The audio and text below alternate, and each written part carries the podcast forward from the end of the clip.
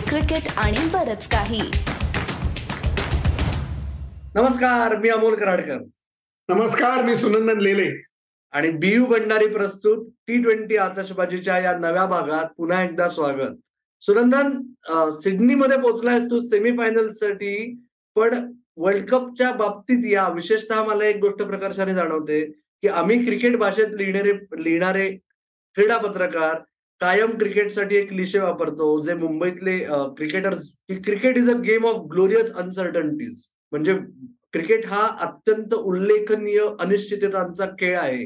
जसं काही आयुष्य काहीच नसतं त्याच्यात पण क्रिकेट सर्वात मोठं आयुष्यापेक्षा.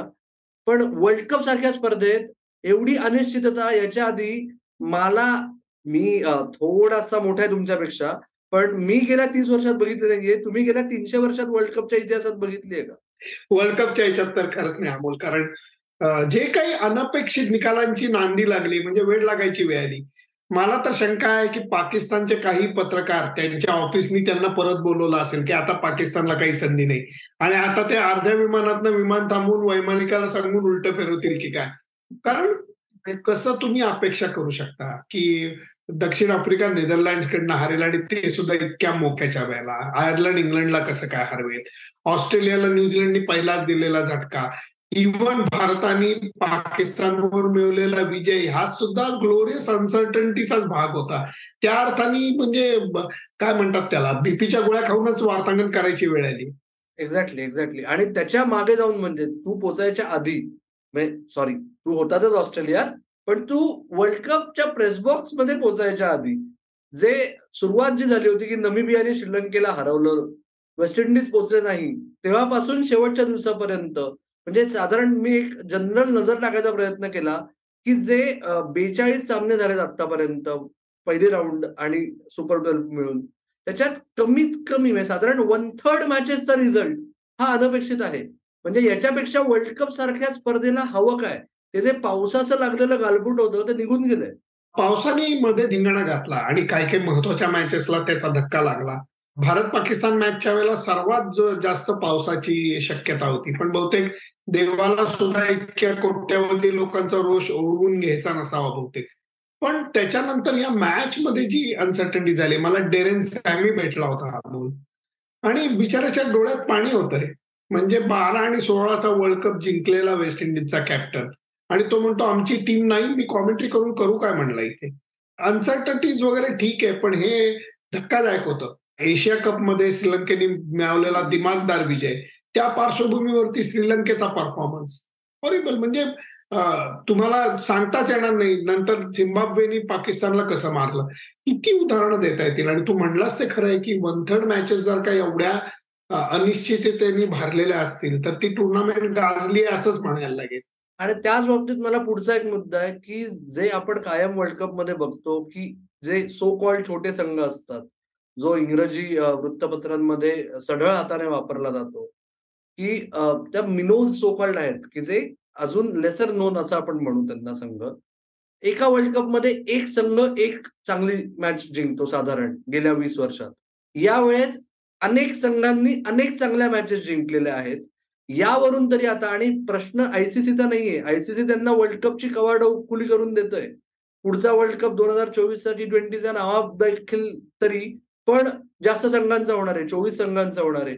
या सगळ्या गोष्टी असताना हे जे सो कॉल्ड बिग फिश आहेत क्रिकेटमधले मोठे संघ आहेत जे डॉमिनंट बोर्ड्स आहेत त्यांच्यावरची जबाबदारी वाढली असं तुला वाटत नाही का? की आता तरी त्यांना लहान संघ सो कॉल्ड लहान संघ जे तुम्हाला हरवायला लागले टी ट्वेंटीमध्ये त्यांच्याबरोबर खेळायला काय हरकत आहे आता? मधला इंग्लंडला जाताना हॉलंडला थांबून त्यांच्याबरोबर तीन सामन्यांची मालिका ही खेळणं आता गरजेचं झालेलं आहे. तुम्ही साऊथ आफ्रिका किंवा झिम्बाब्वेची टूर करत असताना नामिबियाला जाऊन तीन मॅचची सिरीज खेळणं हे गरजेचं झालंय. जसं भारताने आता आयर्लंड विरुद्ध खेळलेले आहेत. स्कॉटलंड विरुद्ध खेळायची गरज आहे. माझं म्हणणं ह्यांना सपोर्टिंग हँड नाहीतर क्रिकेट वाढणार नाहीये. इतके दिवस तुम्ही म्हणत होता की काय आपलं जबरदस्ती त्यांना खेळवतात पण यावेळेला जबरदस्ती नव्हतं. हॉलंडच्या टीमनी ज्या पद्धतीचा परफॉर्मन्स दिला आयर्लंडच्या टीमनी बऱ्यापैकी सातत्य दाखवलं. नामिबियानी दिलेले धक्के होते. तर या सगळ्या गोष्टी आता तुम्हाला लाईटली नाही घेता येणार. कारण बिग ब्रदर म्हणून तुमची जबाबदारी आहे. वेळात वेळ काढून तुम्ही ह्या गोष्टी जर का केल्या नाही तर त्या लोकांचं एकच म्हणणं आहे अमोल की आम्हाला मोठ्या टीम विरुद्ध खेळायला मिळालं पाहिजे. आणि त्यांचा जो तडाखा आहे तो आम्हाला बसला पाहिजे की जेणेकरून आम्हाला कळेल की अरे बाबा मोठ्या टीम आणि आमच्यामधलं अंतर किती आहे. आणि हे अंतर तुम्हाला कमी करायचं असलं तर दुसरा तिसरा काही उपाय नाहीये. तुम्हाला त्यांना चांगल्या टीम विरुद्ध खेळताना बघायला लागेल आणि चांगल्या टीमला सुद्धा हे समजून घ्यायला लागेल की ही तुमची जबाबदारी आहे. तुम्ही उपकार नाही करतात तुम्ही तुम्हाला जर का तुमचा खेळ वाढवायचा असला तर या गोष्टी तुम्ही मनापासून करायला पाहिजे. एक्झॅक्टली आणि आत्ताच बोलता बोलता रोज एक शब्द वापरला सातत्य. फॉर अ चेंज सर्वात सातत्यपूर्ण संघ भारताचा आहे आणि सर्वात सातत्यपूर्ण कमी दर्जाची कामगिरी ऑस्ट्रेलियाने केलेली आहे. तर आपण सुरुवात ऑस्ट्रेलियापासून करू की पहिली गोष्ट किती धक्कादायक कारण की तू आणि मी आपण दोघं जण त्यांना प्रबळ दावेदार समजत होतो विजेतेपदाचे. तो इतिहास घडवणारा पहिला संघ ठरेल वगैरे प्रकार. तर त्यांनी नवीन इतिहास कायम मालिका चालू ठेवली की दोन हजार एकवीसमध्ये भारत होस्ट होता. आणि भारत पोहोचणार आहे सेमीफायनल आता ऑस्ट्रेलियाचं पानिपत झालं. काय म्हणजे ऑस्ट्रेलियाची गडबड काय झाली? संघ तर एकदम झकास होता. संघ झकास होता पण आता हे लक्षात आलेलं आहे की टी ट्वेंटी खेळ प्रकार हा जरा वेगळा आहे. ऑस्ट्रेलियाने गेल्या वर्ल्ड कप जिंकल्याचा संघ ऑलमोस्ट कंटिन्यू ठेवला. हार्डली म्हणजे कॅमरून ग्रीन सारखा एखादा खेळाडू फक्त आपल्याला वेगळा आलेला दिसला. पण बाकी खेळाडू तेच होते. त्या खेळाडूंच्या ह्यानी क्रिकेट कधी कधी मला असं वाटतं ना की तुम्हाला अचानक म्हणतं please wait your in queue. त्याला काही खूप कारण असतं असं नाही. तुम्ही आज स्टीव्ह स्मिथचं बघा डेव्हिड वॉर्नरचं बघा. या लोकांना मला वाटतं मिशेल मार्सचं म्हणा की त्यांना क्रिकेटनी एकदा दिलं भरून दिलं. आता त्याच्यानंतर तुम्ही जर का त्या क्रिकेटला पकडून ठेवायचा प्रयत्न केला तर क्रिकेट कदाचित असं म्हणताना मला दिसतंय की अरे थांबा please wait your in queue मला दुसऱ्यांना सुद्धा थोडासा यशाचा प्रसाद द्यायचा आहे फार मोठं ऑस्ट्रेलियाने चुकवलं बरोबर केलं अशातली गोष्ट नाहीये. परंतु ऑस्ट्रेलियाला सुद्धा आता ही गोष्ट कळून चुकली असेल की तुम्ही गोष्टी गृहित धरून नाही चालत. सांगताना वी वेर ऑन टोज आम्ही एकच मॅच हारलो अमुक तमुक पण शेवटच्या मॅच पर्यंत त्यांना म्हणायला गेलं तर अफगाणिस्ताननी छळ केला त्यांचा. काय मॅच झाली ती? आई शपथ म्हणजे कमाल मॅच झाली. आणि त्याच्यावरनं आपल्याला कळतं की आता हा खेळ जो आहे हा जास्त करून यंगस्टर्सचा खेळ आहे. अनुभवी खेळाडू एखाद दुसरा असणं वेगळं. आता तू आत्ताच मी तुला सांगतो ऑस्ट्रेलियाचा अख्खा संघ बदलला जाईल.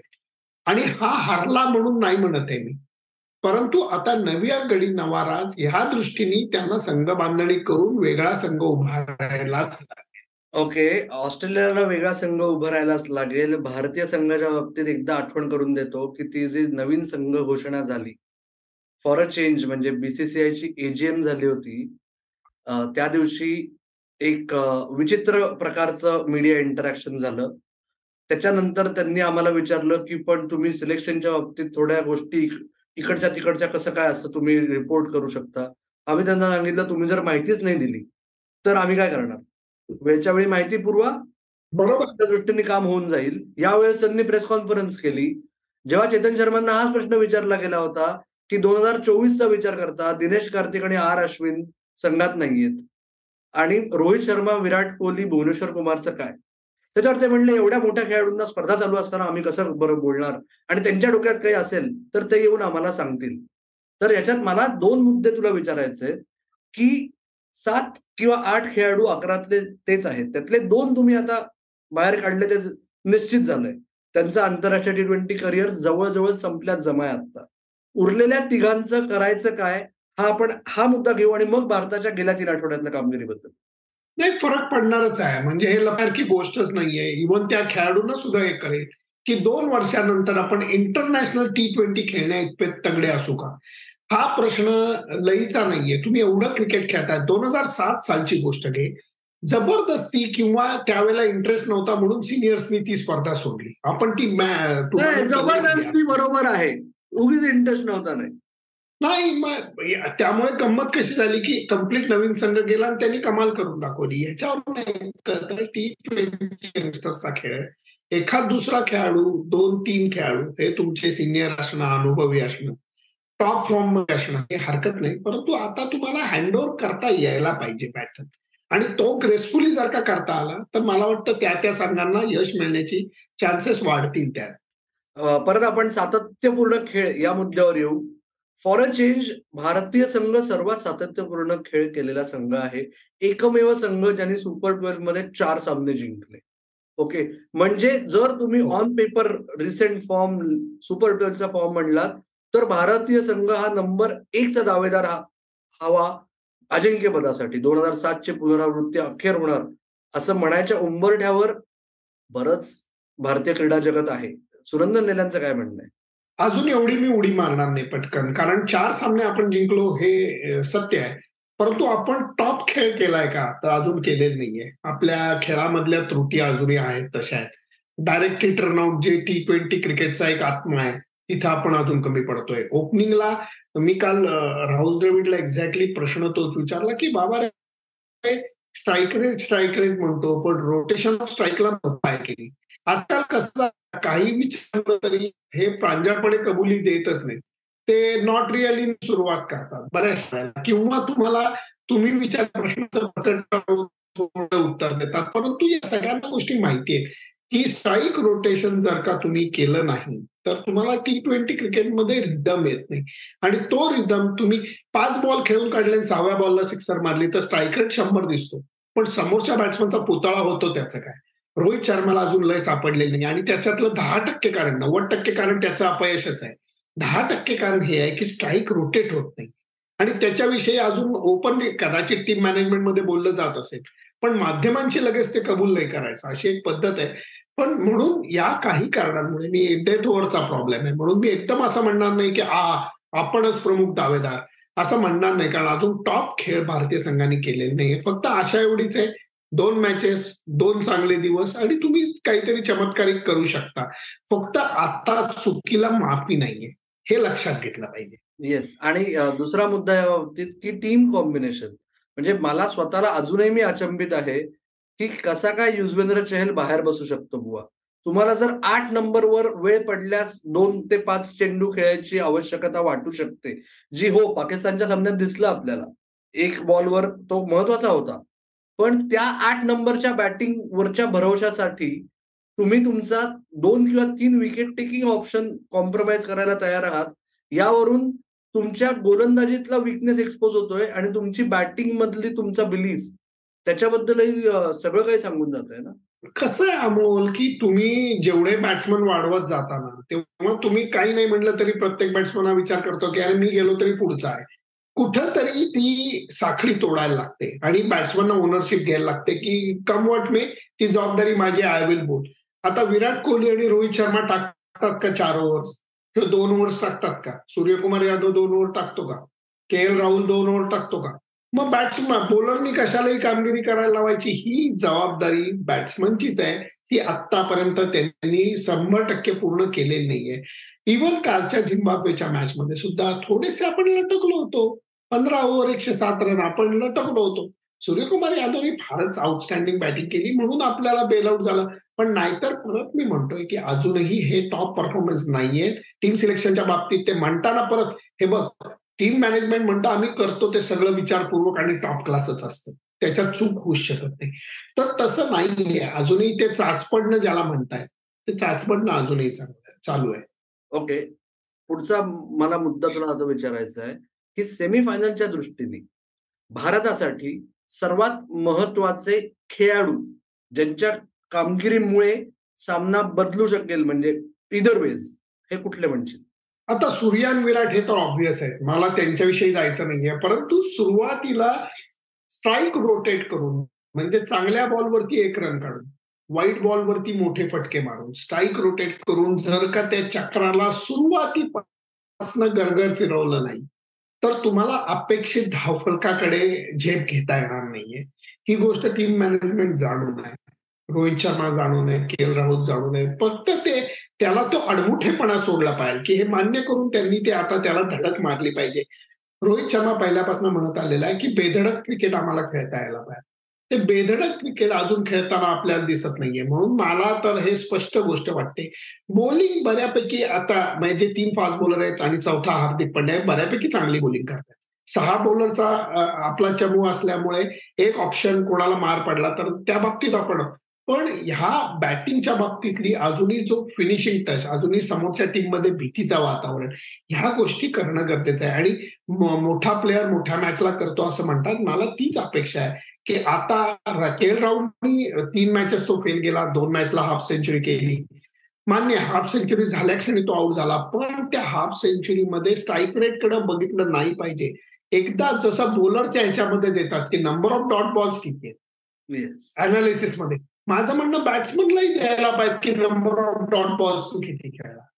आणि ती जर का केली तर मला वाटतं त्याच्यावरती मोठी इम्प्रुव्हमेंटला खूप स्कोप आहे. त्यामुळे मला वाटतं बॅटिंग मधली सुरुवात स्ट्राईक रोटेशन आणि चांगल्या बॉलवरती रन्स काढणं या गोष्टी व्हायला पाहिजे. एक फरक तुला सांगतो गेल्या दोन तीन दिवसामध्ये ऑस्ट्रेलियातलं वातावरण एकदम बदललंय. भयानक थंडी होती.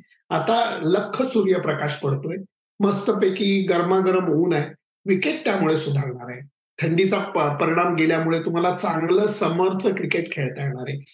या सगळ्या गोष्टींचा विचार घेतला तर चांगल्या खेळपट्टीवरती चांगल्या धावा या उभारता यायलाच पाहिजे कारण यशाचा राजमार्ग तोच आहे.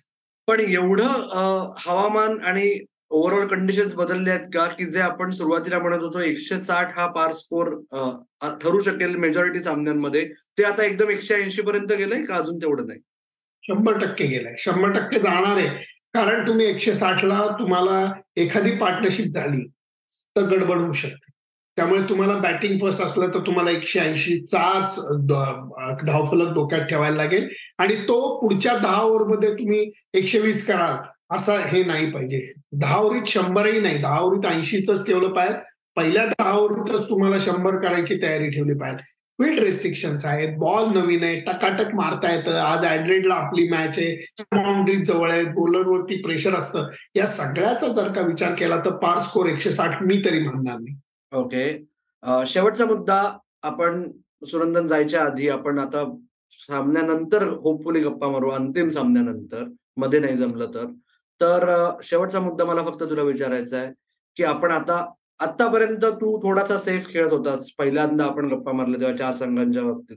आता मला दोन सेमीफायनलचे विजेते आणि अंतिम सामन्याचा विजेता असं सांग. मला भारत पाकिस्तान सामना व्हायची दाट शक्यता वाटायला लागली. कारण ह्या टीममध्ये बॅटिंग बॉलिंगचा रिदम बऱ्यापैकी आहे. म्हणजे न्यूझीलंडकडे नाही असं नाहीये. इंग्लंडकडे नाही असं नाहीये. पण आता अपसेट करायची वेळ आली ऑस्ट्रेलियाचा इंग्लंडचा ऑस्ट्रेलियामधलं कामगिरी दरवेळेला चांगली राहिलेली नाहीये. त्यांच्याकडे ऑलराऊंडर्स आहेत वगैरे सगळं ठीक आहे पण आज त्यांच्याकडेही आठ नऊ नंबरला एकदा बेनस्टोक्स बॅटिंगला गेला एक सात नंबरला गेला. परवा डेव्हिड मलान हा नऊ नंबरला बॅटिंगला जाणार होता. याचा अर्थ त्यांचंही काही सगळं सुरळीत चाललंय असं नाहीये. धक्के हे बॅटिंग आणि बॉलिंगमध्ये सुरुवातीला देता आले.